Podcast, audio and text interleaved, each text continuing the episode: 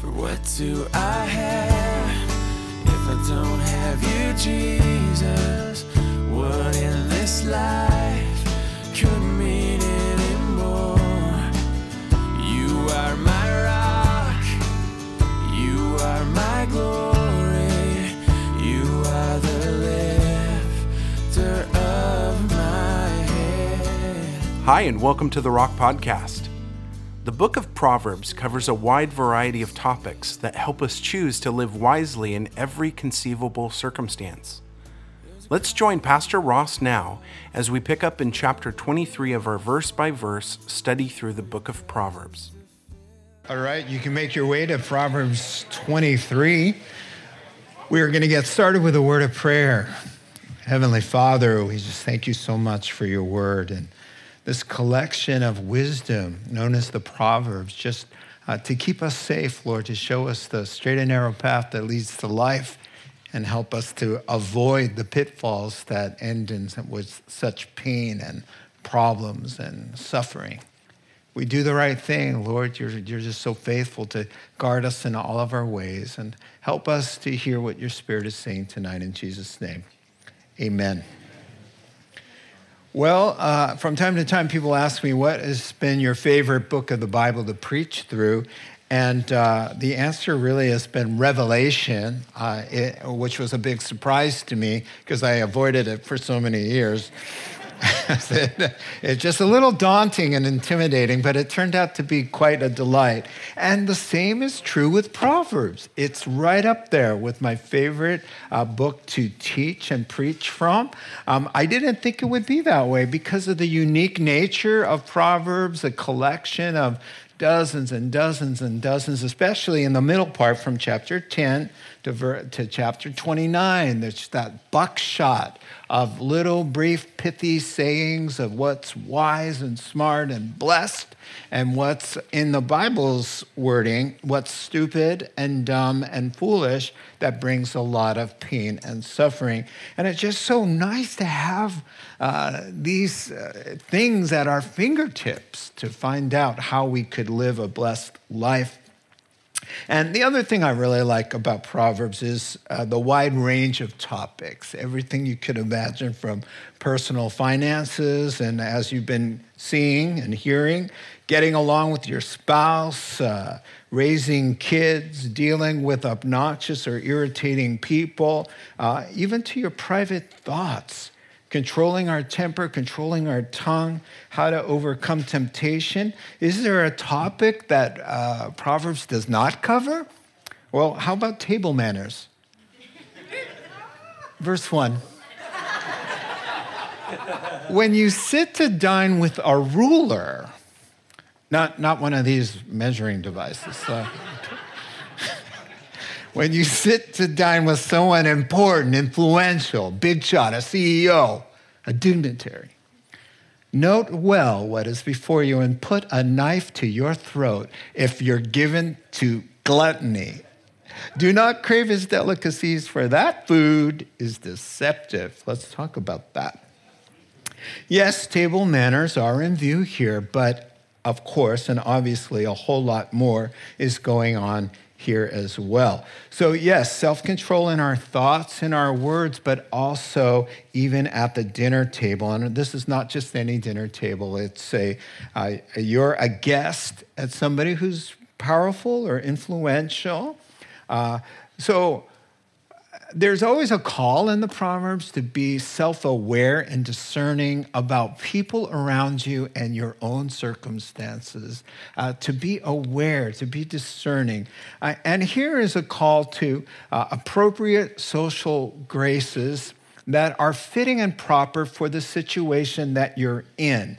And in turn, that will guard your reputation and help advance you socially or, whatever the uh, situation is.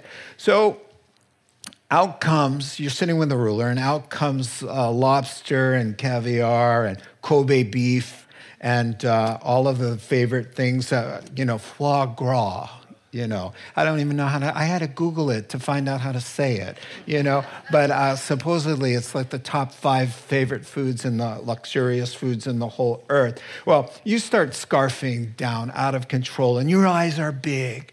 And, and you're like, whoa, caviar, and just, yeah, and you just clear the plate. He says, note well what's before you, man. I mean, slow down. I mean, if you're that hungry, stop it In-N-Out on the way.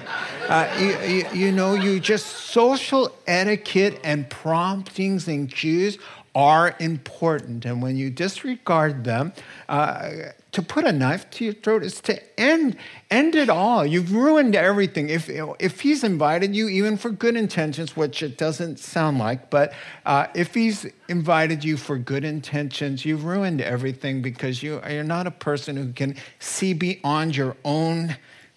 Uh, five feet in front of you of how people are perceiving your actions. So you're making a big deal about all of this, and really it's disgraceful behavior that will marginalize you. And so that's the idea here. But wait, there's more to this verse. All right, another reason for self control uh, at the CEO's uh, table is that he says that kind of food can be deceptive. So don't crave it. Be careful, be discerning. Now, consider why are you at the table? Does, uh, what does he or she want from you? Is he trying to wine and dine you? And that's the idea here. We even have a saying in English, you know, uh, be careful about somebody who wants to wine and dine you because they want something out of you. So uh, here's the point people who crave luxury or have a soft spot in their heart for money and for, for the finer things of life, you're, you're more easily compromised morally than if you just had contentment. Note well what's before you and use contentment and self control to guide you. Next verse, four through five. Do not wear yourself out to get rich. Have the wisdom to show restraint. Cast but a glance at riches, poof, and they're gone. For they will surely sprout wings and fly off to the sky like an eagle. And everybody said, Amen. Easy come, easy go sometimes. So, uh, along the same line, safeguard uh, of contentment, and, and here's moderation wisdom to know what's really important to go after in life. If you want to knock yourself out in life, be, a, be the best spouse, be the best dad on the planet, be the best Christian be the holiest person in the church. Knock yourself out for those kinds of ambitions, ambitions that matter, that are important, that are God given. But do not knock yourself out and weary yourself and sacrifice. This is the idea. You're sacrificing what's really important for something that is a byproduct, yes, a blessing, but it's never, wealth is never meant to be the goal. It's not the goal. God, God, doesn't have a problem with money. Proverbs doesn't have a money. A pro, pro, pro, Proverbs does not have a problem with wealth. In fact, it says if you live certain ways, you're more likely to prosper. And this is a good thing. So it's always about how did you, it's always about your heart with money. It's always about how did you get it was it moral or immoral? And how are you stewarding it for yourself or for others and for the purposes of God? So, yeah, that's what he's saying here. He's saying, uh, don't sacrifice true wealth, which is your family, which is your relationship with God, worshiping on the Sabbath. Oh, no, I can't. You know, time and money. I can't, I can't, I, I mean, praise God for guys who own uh, restaurants like Chick fil A who says, you know what? Money's not everything. We're going to shut down on Sundays. This is what he's talking about. And, and here's the reason why you wouldn't sacrifice and run after money is because it's, un, it's temporary and it's unreliable, it's undependable. I, I was doing a little search and I found out on, uh, on right after Brexit happened, the very wealthy lost billions with a B overnight. gone, diminished their fortunes by billions of dollars. It was in the account one day, and the next day, because of something beyond their control, poof, gone. And that's why Jesus says, don't bank on money. Don't make it, don't serve the master, can't be money because money's not going to bail your soul out when you're standing at the end of your life. Money can't save and deliver. Money is so.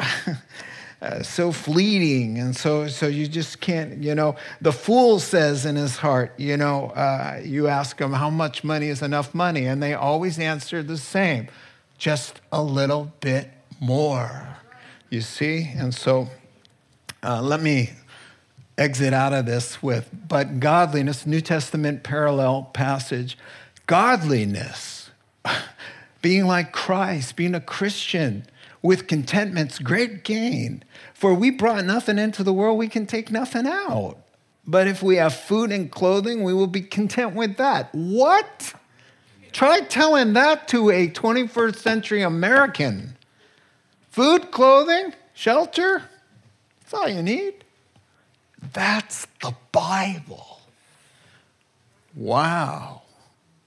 Those who want to get rich fall into temptation and a trap into many foolish, harmful desires that plunge people into ruin and destruction for the love of money, not money.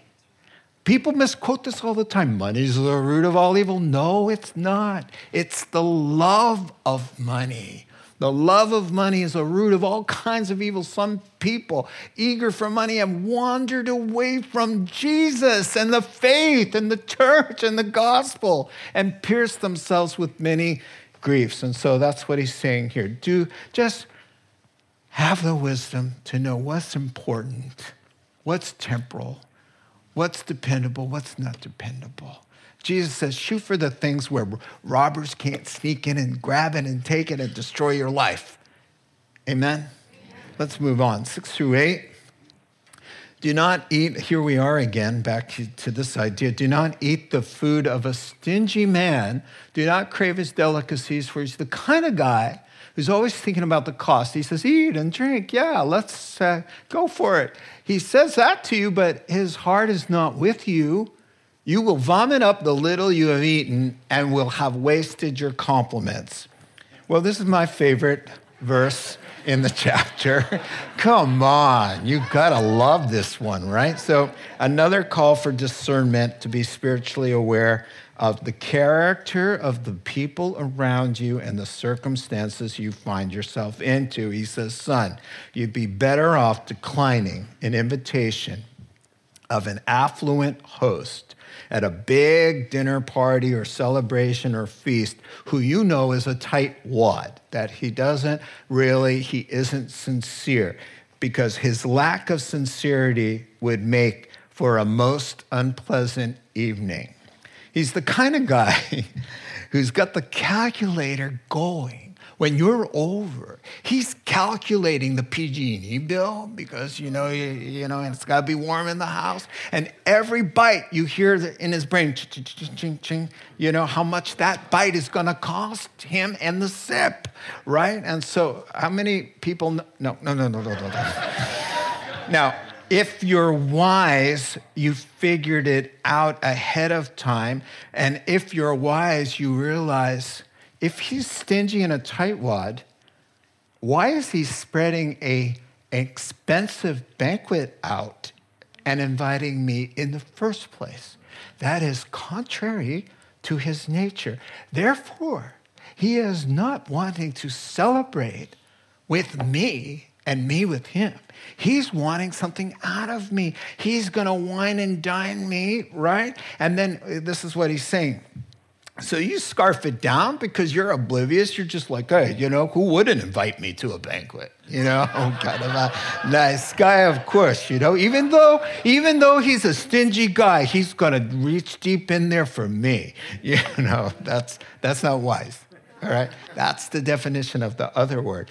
And, and, so you scarf it down, you scarf it down, and then the, everybody comes and removes the plates, and you've got a little cup of coffee there, and you're, and you're having the coffee, and he scoots back and he says, Now, about so and so and about such and such. I was just wondering if you could do me a little bit of a favor and turn a blind eye to my illegal maneuvering. I'm just wondering if you could rush that project through with the paperwork and all of that stuff, right? And so he says, You're going to wish, you're going to get sick because you just scarfed it all down and aha, now you realize, duh, he used you and you, were, you scarfed it all down. You're going to want to give it back to him. All six courses, you're want to deliver it back up and out and into his lap and overflowing.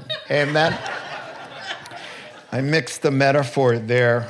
Or verse 9 do not speak to a fool, for he'll scorn the wisdom of your words. Well, We've been told to speak to a fool or a time or two in the Proverbs, but uh, here's the point of you'll have to discern what kind of fool you're talking to. Is this a fool who's got some temporary foolishness going on, who's, a, who's open, who wants to hear, who God has called you to rebuke? You know, you have to figure it out. And so there's discernment this discernment is crucial uh, when correcting or rebuking or confronting somebody. So it's very interesting that we're being called to be good stewards of wise counsel. He's saying uh, the Bible, Bible's words, Jesus' words, use them uh, with discretion. Don't just throw them out with somebody who's hostile and closed minded and has already told you I'm not interested in that. Jesus told us, He said, Be careful throwing pearl necklaces out before swine. They don't appreciate pearls. What are they going to do with something sacred and precious? They're going to trample it. And then Jesus goes on there in Matthew chapter 7 to say, Not only will they trample your good, precious words, and first of all, they're not yours. That's why He's telling you how to use them, they're His pearls. And he says, please don't just throw them out so that the swine can trample them. And then he warns and he says, then they'll turn and tear you to pieces, for he will scorn the wisdom of your words. How dare you criticize my lifestyle? And he'll come after you. He says, there's no need to put yourself unnecessarily in harm's way when there's a fool who is closed and does not appreciate the value of your prayers, your love, God's concern. Something else has to happen there, uh, or you're wasting uh, your time. He'll, he'll, you're going to get verbally assaulted. Uh, sometimes you have to get verbally assaulted. And sometimes God is telling me, keep talking. I feel it. I know when God says, pull back. And I know when God says, even if there's a little heat and God wants me still engaged, I, I, it's been, I've been doing this a while. I know that feeling of take the heat. You have to take a little heat here, right? But you have to learn to discern his voice when dealing with people who are doing the wrong thing.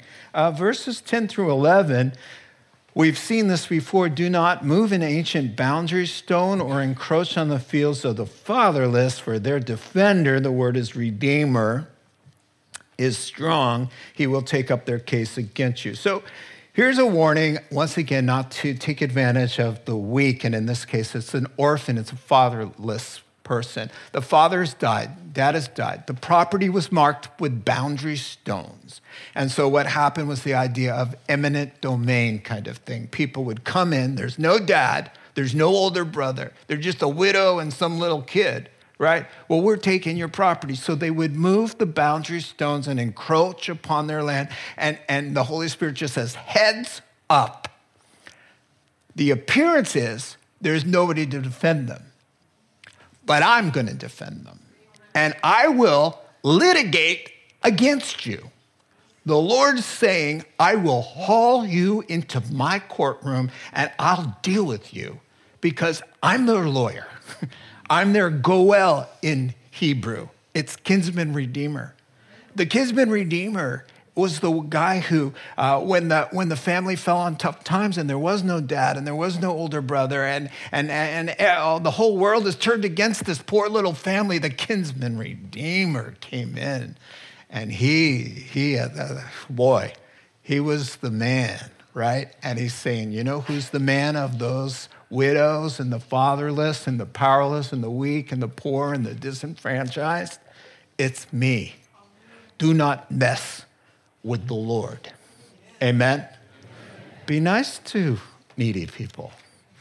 It's not that hard. Verses um, 12. Apply your heart to instruction and your ears to words of knowledge. And so, um, here we have uh, a New Testament concept here. Take a look at it this way. Do not merely listen to the word and so deceive yourselves, but he's going to say you're going to have to be a doer of the word. So he's saying apply. Now, there are people here tonight who are listening, they're gaining knowledge, but they will not apply it. They will. It happens every Sunday and every Wednesday. They're learning something, they walk away with some knowledge, but to apply it, is to be sitting there thinking, God, oh, I'm sorry I missed it there. Oh, I want to change. I want to learn. I want to grow. I'm going to do a, some sort of inventory tonight before I go to sleep. I'm going to get down on my knees and say, Thank you, Lord, for that message. And here's where I need to work on that. And you're intentional about being here. You're hanging on the words and saying, I'm all ears. I'm applying this. And tomorrow morning, you're going to go into your life with a different sense because you got a, a dozen or so new concepts to put into practice. He said, unless you have that kind of attitude, it's not going to help you. Okay, moving on. 13 and 14. Do not withhold discipline from a child. If you punish him with the rod, he will not die. Punish him with the rod and save his soul from death. And so we've been down this road, right? We did a little parenting seminar uh, last time uh, based on these same sort of principles. Uh, the importance of parental discipline, once again. The best place to learn right from wrong is when the jello is still jiggling not, not, not when it's totally in the mold, all right? When the concrete has not set up, when a, a child is young in grade school, that kind of time, that's the time to start teaching them right from wrong. And the greatest way you can do that is for them to associate bad, rebellious, disobedient, defiant, lazy, lying, all of that to associate with a very unpleasant encounter. Amen. Moving on. Verses 15 and 16. My son, if your heart is wise, then my heart will be glad. My inmost being will rejoice when your lips speak what is right. So here's the effect, and we've seen it a lot. This is important to the Lord because he repeats it. The effect the behavior of grown up children has upon their parents uh, a point the Holy Spirit really wants to make. Now, this wisdom or observation or truth is only useful when the son or daughter still values the relationship with the parent, right? This is pre sinning advice when the, when the little kid uh, or the young man or the young woman looks to dad and mom with, with, with love and admiration, and God is working on the natural inclination of a little boy or a little girl to love and to almost idolize mommy and daddy. This is the time he's saying to those young kids who just look to dad and mom like, oh, wow, dad and mom, who's closer than dad or mom? They gave us life and they provide everything and everything. We would be dead without mom and dad, right? And they're looking at mom and dad, and there's a, the son says to the father says to the son, son, if you really want to make me happy down deep, then you'll live for God and you'll put all this, these truths into practice. You know, it's an appeal to the God given desire to want to please parents. There are men some men in this world who could be moved to tears because they did not get their father's approval. That's a natural thing that most men, I'm speaking as a man, want to know dad is proud. Dad admires that boy. They don't want to feel like they let their dad down, you see? So, God, the Holy Spirit, is working with that natural inclination to say, Come on. You, you, you wouldn't want to hurt that man. You wouldn't want to despise uh, that woman. And so he's saying, Relieve me of the anxiety or that unrelenting stress or anguish to be wondering about the destiny of your soul, son. Just take that burden off of me so I don't have to live 24 7 wondering heaven or hell or what terrible nightmare is going to befall you because you're snubbing your nose at a living God. Don't, don't, don't let that be my lot. That's what he's saying there. Let your lips speak what is right. Be a gracious and kind uh, person, a God fearing uh, person. Verses 17 and 18 Do not let your heart envy sinners, but always be zealous for the fear of the Lord. There is surely a future hope for you, and your hope will not be cut off. And so, now to one of the most important verses in the entire Bible. And it says, really, a it's, there's a, a pitfall, a deadly way of thinking here is to envy sinners. Because you may be tempted to wonder is my Christian life worth it? I mean, I came to Christ. I've lost a lot of stuff. I live a self denying life, a life that uh, I pick up my cross and follow, and I'm doing all this stuff, and bad things are happening to me while the godless person is living in luxury and has a strong and healthy body, and they're attractive and beautiful, and they're going to exotic places, and they're atheists. What is going on? I'm doing all the right things, and I'm a disciplined person, and I'm suffering. And they are living high on the hog, doing whatever they want, thumbing their nose at the Lord, and they're blessed, or so it seems. Now, listen to what the psalmist said. And it's a, it's a, I've got it up here for you. So the psalmist says, I almost lost my faith in God. Let me tell you about it in a little poem I wrote. But as for me, my feet had almost slipped. I had nearly lost my foothold, almost stopped being a Christian. For I envied the arrogant when I saw the prosperity of the wicked. They don't have struggles. Their bodies are healthy and strong. They're free from common human burdens. They're not plagued by human ills, or so it seems. Therefore, pride is their necklace. They clothe themselves with violence. From their callous hearts comes iniquity or sin. Their evil imaginations have no limits. They scoff and speak with malice, with arrogance, and they threaten oppression, their mouths lay claim to heaven, and their tongues take possession of the earth. Therefore, their people turn to them and drink up waters in abundance. They say, How would God know? Does the Most High know anything? This is what the wicked are like, always free of care. They go on amassing wealth. Surely in vain I've kept my heart pure and have washed my hands in innocence, all in vain for nothing. All day long I'm afflicted, and every morning brings new punishments. When I try to understand all this, how it works, it troubled me to no end till I entered the sanctuary of God, till I went to church one day. Then I was sitting there and the preacher's talking, the Bible's open, and then I understood their final destiny Oh, surely you place them on slippery ground. You cast them down to ruin. How suddenly are they destroyed, completely swept away by terrors? Those who are far from you will perish. But as for me, it is good to be near God. I have made the sovereign Lord my refuge. Amen.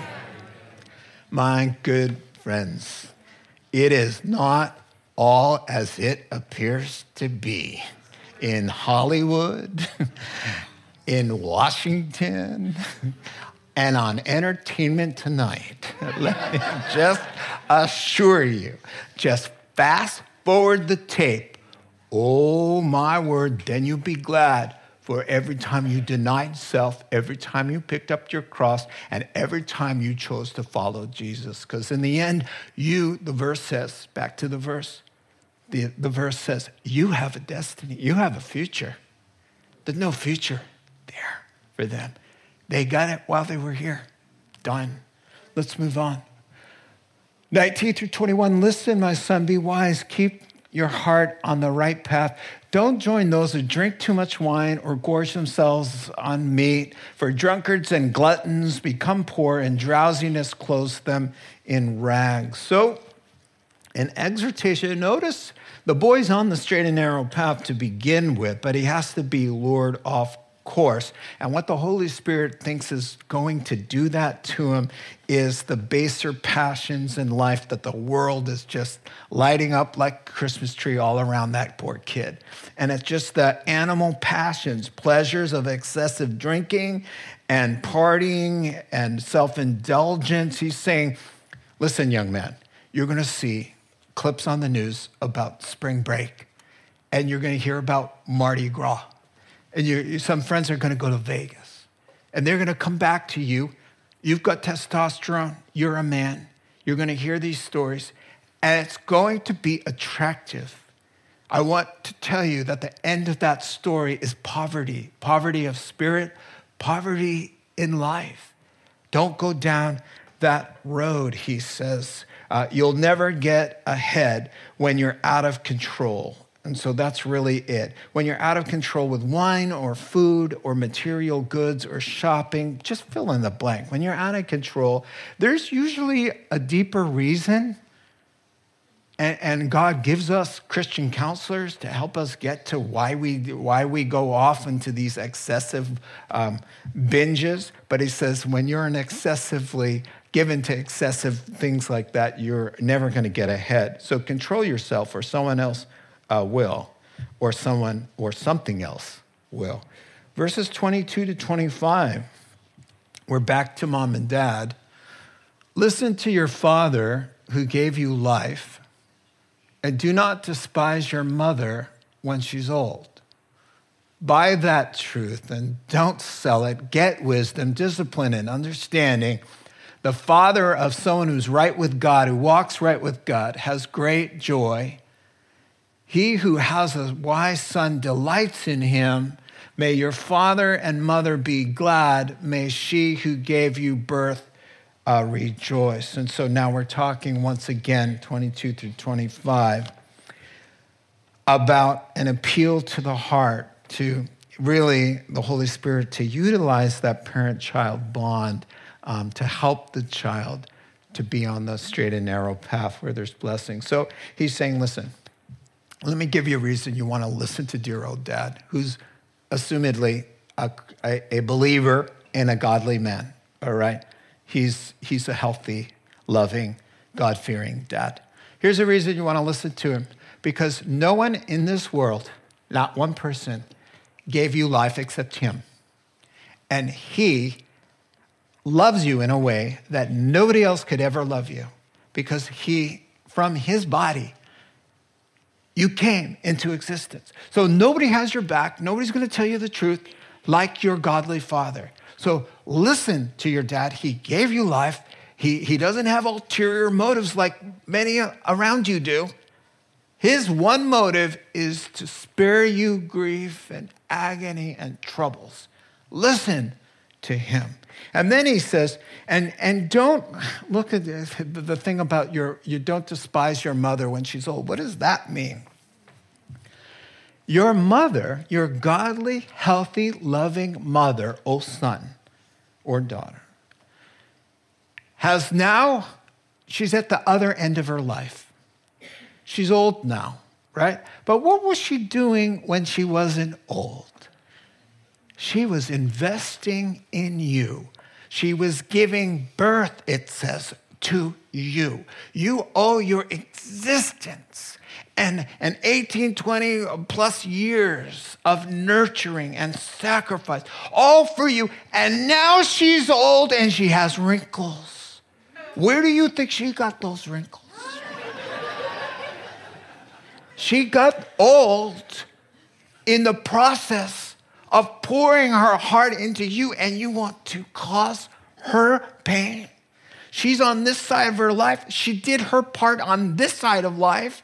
And now you have a moral obligation to live up to what she did to pour herself into you. Now that she's old and in her declining years, you're going to despise her and let her go to her deathbed, anguished and hurt and betrayed and humiliated.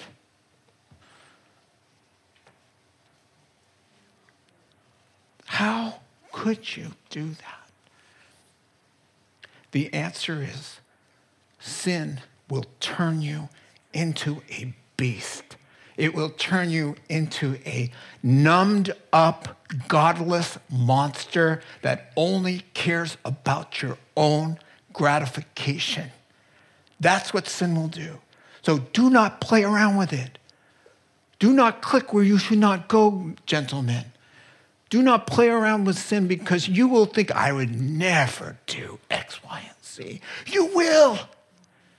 Sin will make you crazy to where all the bad guys are actually the guys who really love you. And all the ones who really love you now are your adversaries because you're upside down, because you're spiritually insane. Because why? That's what sin will do to you. Do you want to stab your dad? Do you want to stab your mama? Obey God and let their declining years be free of that kind of anguish, but rather be busting their buttons in pride. A good pride. Moving on. My son, give you my give me, look at this. My son, he's talking to a teenage boy. Boy, give me your heart, not her. Not the woman who's gonna, the strange woman, it says, who's, who's going to lead you astray. Look at me, son. Look at me, teenage boy. I know, I know your head just went, whoa. And he says, no, no, no, no. Give your heart over here. Don't give your heart over there. For a prostitute is a deep pit, and a wayward wife is a narrow well. Live like a bandit, she will lie, she lies in wait and multiplies the unfaithful among men. Wow. 26 through 28. So dad's pleading. He says, listen, the adulteress or the person who tempts somebody to be sexually immoral, the seducer, is a deep pit, and, and you don't always see it coming. And it's this analogy, we talked about this before because he uses it a lot. You know, they dig a deep pit to go hunting, and they camouflage it, and then suddenly this guy, you know, falls into it, and there are bamboo shoots that are down there just waiting to impale. And so he says, Watch out for that. It's a trap. It's a, it's a deep pit, and it's dangerous, but it's a narrow well. Check this out a narrow well, sexual immorality, easy to fall into, but difficult to get out. That's what this verse means. Oh, it's so easy to fall. You don't even have to do anything. All you have to do is just to boom, it's done right? But try climbing out of some narrow well. You can't even squeeze yourself through. You're just, you're trapped, is what he's trying to say. And, and by the way, that person doesn't love you. All the flattering, all the speech, they're using you. They, they're going to rob your, your, your, your, something precious from you. They're going to take your family. They're going to take your spouse. They're going to take your kids. You're going to see them as visitation. That's what he's saying. Just don't think, oh, she loves me like nobody else loves me. No, no, no, she doesn't. She's got her own brokenness, her own intentions, and her own desires, and it's, it's not for you. Not for you. And, and how would you like to get summed up, your life summed up, that because of you, there are more unfaithful people on the planet because you stumbled them? Wow, you know what? Fellas, this ought to help you. You can, you can say that pornography If you want to personalize or personify, I should say, pornography, you've got the woman of folly. Uh, it doesn't matter if she's standing on a street corner or if she's in your living room on your office computer. She's there. You're doing the same thing. It's only it's just location and virtual or or in the flesh. You see? So you have to be really careful because many are her victims and she is brought down. Listen to what uh, the, song, the, the proverb said earlier. Her slain are a mighty throng. Do you know how many people have been taken down by sexual immorality? A gabillion. Do you know how many that is? That's more than a gazillion. the stats there are ginormous, to use another word. A mighty throng, I don't even know what that is. I had to look that up. Do you know what it means? Countless. You can't count them. Are you one of them? Are you one of those dupes? Like the rest of the whole earth? You just think, well, everybody does it. Yeah, that's what it says. Everybody does it. Except godly people who don't want to fall into pits and narrow wells where they get trapped and destroy their lives. By the look on your faces, I need to move on. You're like, please, bear me. Well, we're going to finish up with a, with a beautiful little sonnet, an ode to sobriety. what a nice way to close up tonight. So he, he's going to do a little poem about being a drunk. Who has woe? Who has sorrow? Who has strife? Who has complaints? Who has needless bruises? Question Who has bloodshot eyes? Let me give you an answer. Those who linger over wine, who go to sample bowls of mixed wine. Don't gaze at the wine when it's red, ruby red. It sparkles in the cup when it goes down smoothly, because in the end, it bites like a snake and poisons like a viper. Your eyes going to see strange sights, and your mind imagine confusing things. You'll be like one sleeping on the high seas, lying on top of the rigging they hit me, you will say, but I'm not hurt. They beat me, but I don't feel it. When will I wake up so I can find another drink? I wrote it in there. It's, not, it, it's in the Hebrew. You have to look really, really. you have to look like with a microscope. okay, no, it's not. So here's some satire the Lord never uh, gives us satirical humor uh, for the sake of ridiculing a person.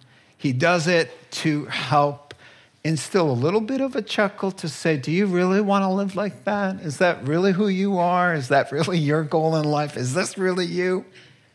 Think about it. Here's some warnings. So the questions are really observations. They're rhetorical questions. He, he, we already know what the answer is. And so he starts out with saying, Okay, let me ask you some questions. Who's got woe? The word woe there in Hebrew is an onomatopoeia word, which means it, it, it's like, uh, it's a groaning word. All right. So, who groans a lot? Who's always sighing with anguish and despair?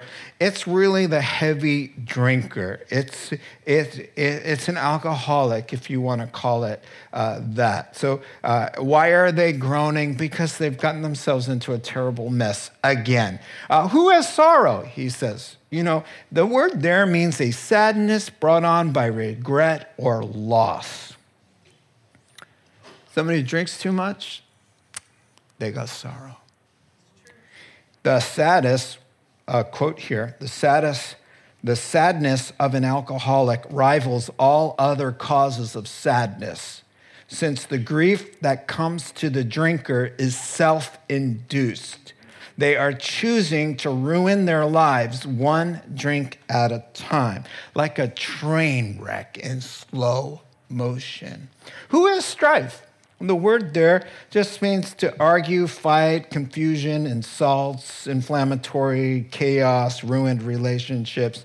Uh, yeah, somebody who drinks too much. Uh, complaints, the word there is a grievance or con- discontentment. It means bitter complaining about everything. And no one does that better than someone who's under the influence of a depressant. It depresses you. Now, let me say this to all you Napa Valley Sonoma, uh, Sonomaites. All right, listen. And I know, listen. The Bible says that God gave the gift of wine to gladden hearts of mankind. And many times in the Proverbs, there's a positive word or analogy about wine. And just like sexual intimacy is a gift, and it can be so joyous and so wondrous and so beautiful and such a blessing, it, used improperly, those gifts turn into from a blessing to the most horrifying curse and nightmare. The most destructive things on the planet are blessings of God misused and misappropriated and used, turned around and twisted and perverted. Watch out because there's no prohibition against wine and beer. There is none. Now, a str- stronger drink, you know, you're going to get into a lot of controversy about that. I personally, uh, I, yeah, that's all I'm going to say. Uh, but did you get where I was going with that about stronger drinks for Christians? I, I, thank you. uh, moving on. So, with that, there's no prohibition against wine and beer, but there's a prohibition always about drunk and, and excessiveness. And now, here he's just going to say, he, he, he gives us the answer now, right? So the question is who's got painful injuries? Who's got needless humiliation? Who's got bloodshot, bloodshot eyes means it's bad for your body as well. It makes you unattractive, bloodshot eyes, right? And also, it's causing a problem in there all right? So it's unhealthy and unattractive. So who's unhealthy and unattractive? The question is who's got painful injuries, needless humiliations, trouble and strife, and accidents and guilt and fights and conflicts and health issues and broken relationships and jail time? Answer people who drink too much, problem drinkers. People don't know how to say no, how to stop. And if you don't, know how to stop or to moderate, then you should abstain.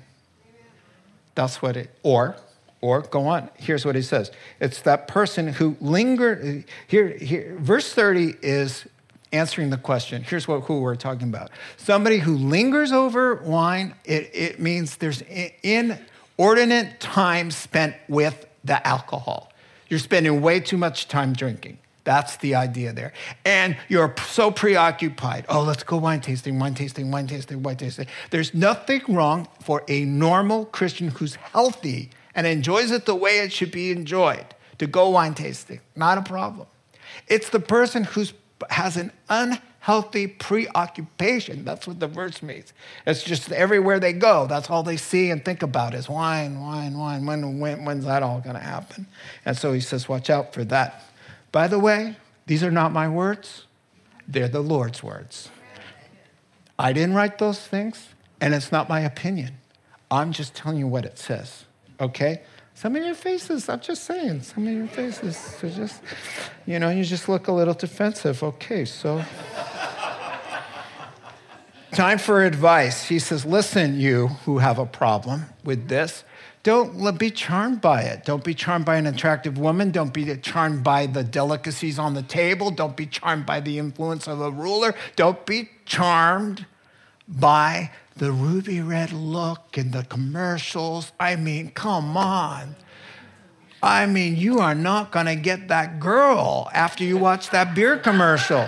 You, you're not going to get her. You're not going to get the truck. You're not going to live in that house. Oh, my word. He says, watch out for all of that. And it goes down smooth. It could be delicious, right? But he says, if you're the problem person, that, that smoothness is going to end up as a snake. And what the thing about the snake is you don't see it coming. Nobody wakes up and says, you know what, I'm going to become an alcoholic. That's my goal in life. Nobody says that. Nobody says, I'm going to get drunk tonight and go kill somebody in my car. I'm just going to go for a little drive and run somebody over. Because the snake comes, the snake comes and says, Oh, it's silky. Did you catch the long S with the hiss? I threw that in there for you. So he says, Watch out for that. Watch out. Watch out. Be smart. Stop with the justifying.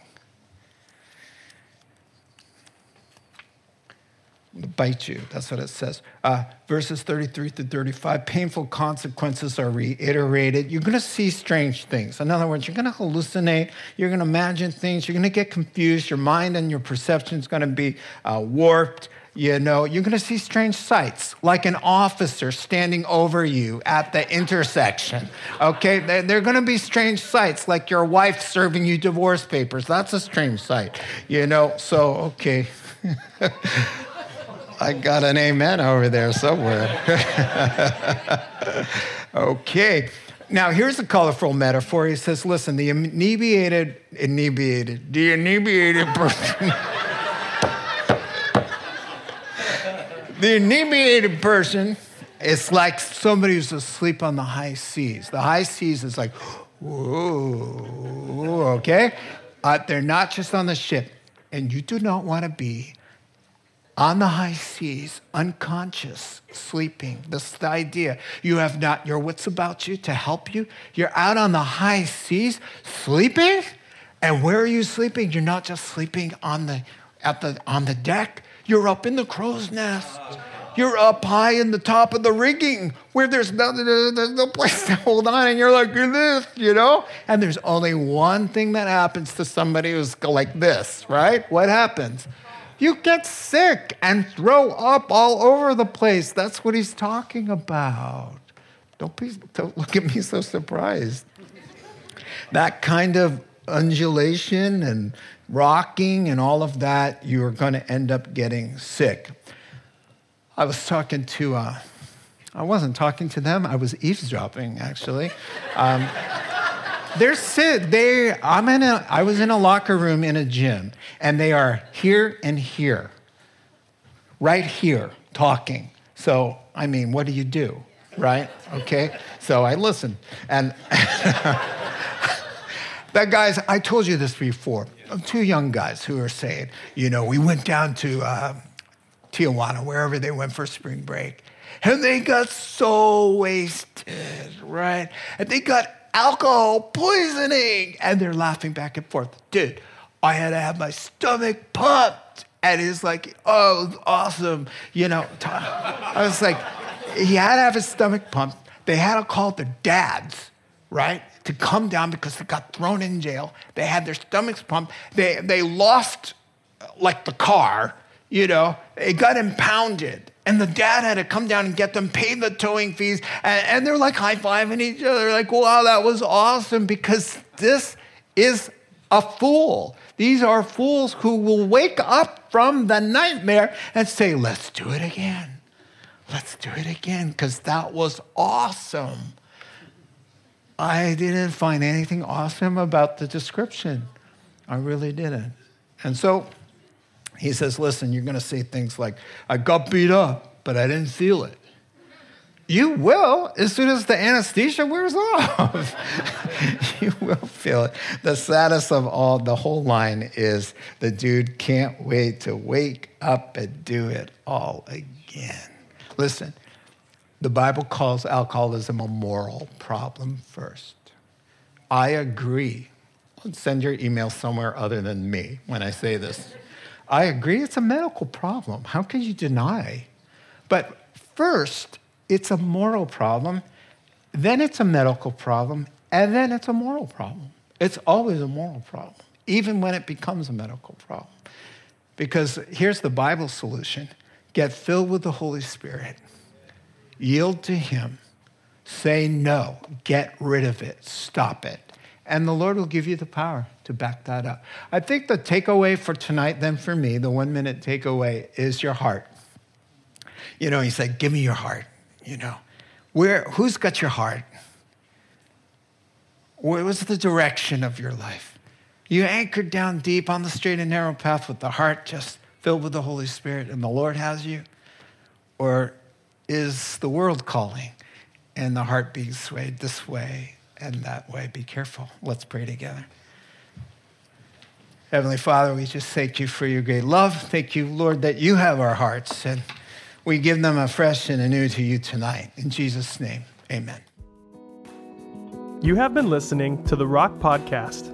Our regular services are held on Wednesday nights at 6:30 and Sunday mornings at 8:30 and 10:30 a.m. in Santa Rosa, California. If you would like to learn more, please visit our website at calvarytherock.org.